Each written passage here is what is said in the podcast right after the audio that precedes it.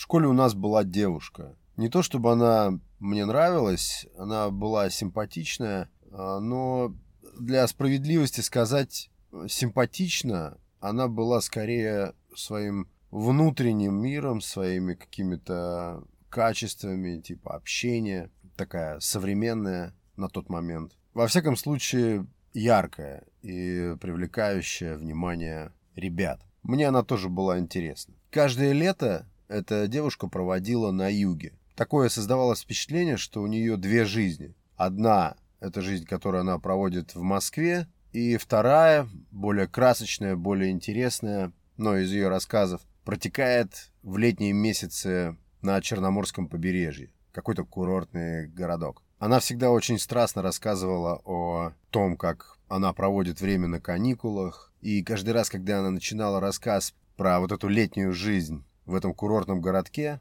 я тут же настраивал уши и так же, как и все остальные, жадно впитывал эти яркие рассказы. В ее рассказах постоянно фигурировали какие-то парни. Парни того черноморского побережья, местные. И вот про одного из них она говорила с таким пылом, с такой страстью и благоговением даже, что я заметил за собой, что во всех ее рассказах я жду моментов появления вот этого парня. Она его описывала как, как Супермена. Высокий, плечистый. Я помню его имя, но это не важно. И этот парень, он был постоянным героем ее рассказов. Сам рассказ создается, сама история которую она рассказывает ради того, чтобы в ней скорее появился вот этот парень по имени, пусть будет Роман. И вот каждый раз на перемене, когда ее окружали девчонки, она затягивала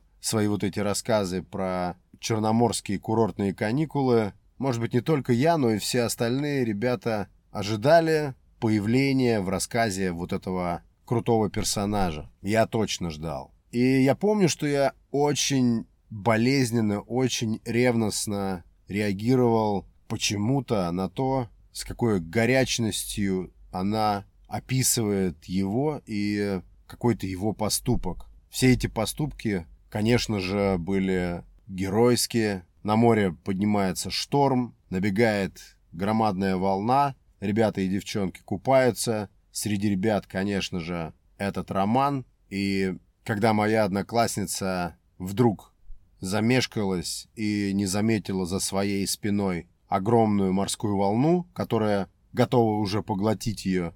Внезапно в ее истории возникает роман, который не просто за ручку ее вытягивает из воды на берег, но он, согласно ее слов, хватает ее, поднимает чуть ли не над собой и ставит уже на твердом берегу. Я тогда постоянно смирял взглядом нашу вот эту одноклассницу и прикидывал, что там за монстр потому что она была, ну, она не была худышкой. И каждый раз, когда я пытался себе представить, что это там за роман, то в моей голове возникал монстр с огромными мускулистыми ручищами, ростом под двушку. Я волей-неволей себя сравнивал с этим персонажем. Тогда мне стало интересным железо. Я стал заглядывать в зал. Я стал упорно тренироваться. Я захотел огромные бицепсы, раскачать плечи, спину, грудь. Я стал погружаться в это. Он меня везде преследовал. Когда я качался и смотрел в зеркало, я понимал, что мой путь только начинается к тому, чтобы стать таким же, как этот человек из, из рассказов моей одноклассницы. И я в самом-самом начале этого пути. И каждый раз в школе на переменах, когда вокруг этой моей одноклассницы собиралась толпа, и она затягивала очередную свою историю после летних каникул, я все ждал и ждал, когда в ее истории в самый напряженный, пиковый момент возникнет роман. Не было соцсетей, я бы, конечно, возможно, решился бы прогуглить этого человечка. Но все, что было, это только ее страстные рассказы и мое воображение. Иногда, когда моя одноклассница, рассказывая очередную историю, видела, как сильно впечатляет аудиторию, она могла проронить даже что-то типа того, что в нашем классе или даже, может быть, во всей школе и близко нет такого мальчика, как ее тот самый роман. Помню, даже впадал в уныние.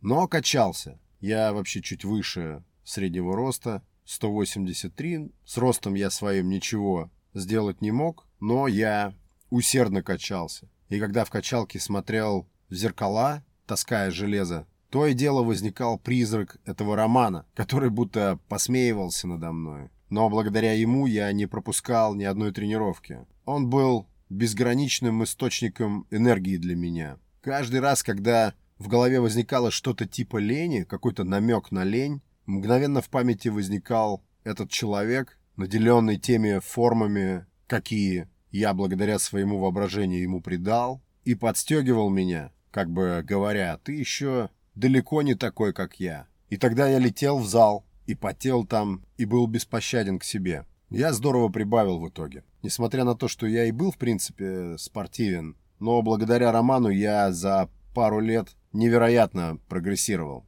Я ни с кем не делился о том, что я качаюсь и развиваю свое тело для того, чтобы в своем воображении хотя бы отчасти составить конкуренцию некоему неизвестному мне совершенно человеку. Я не делился ни с кем, что именно это мой стимул, а не просто занятие спортом. Нет, мне, конечно, нравилось заниматься, но если быть честным до конца, то первостепенным стимулом и первостепенным мотивом было именно желание составить конкуренцию этому воображаемому персонажу. Себя-то я обманывать не стану. И я очень здорово добавил. Стал атлетичен. Потом закончилась школа. Прошло какое-то время, лет пять. Мы с моим другом прогуливались по району. И вдруг, проходя мимо дома, слышим, что из окна нас зовут. Это была как раз та моя одноклассница. Мы сто лет не виделись. Она увидела нас в окно и стала звать нас к себе. Мы поднялись к ней, зашли в квартиру, она пригласила нас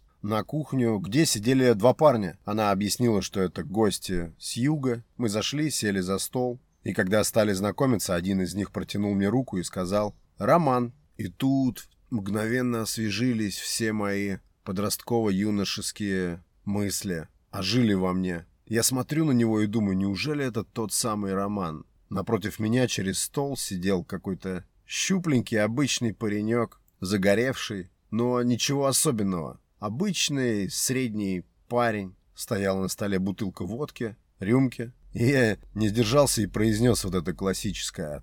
«Так вот ты какой, Роман!» А одноклассница наша, услышав этот момент, произнесла вдруг. «Что ты имеешь в виду? Что значит «вот ты какой, Роман»? Вы что, типа, знакомы?» Я только усмехнулся, говорю, да, можно сказать, знакомы. И я тогда все рассказал, всю эту историю и про то, каким мое воображение рисовало этого человека, когда она рассказывала о нем, каким она всем нам тогда преподносила в своих рассказах этого человека, на что она ответила просто, ну, я же должна была как-то приукрасить историю. Ну, вот такая небольшая история из жизни про сравнение, про воображение одного человека и как воображение одного человека может влиять на воображение другого человека, что в свою очередь может менять жизнь, менять подходы к себе, мучить, заставлять страдать, заставлять бороться, стимулировать, мотивировать, лишать покоя, но и двигаться при этом вперед. Спасибо за прослушивание. Это был Наухов и несу подкаст. Пока.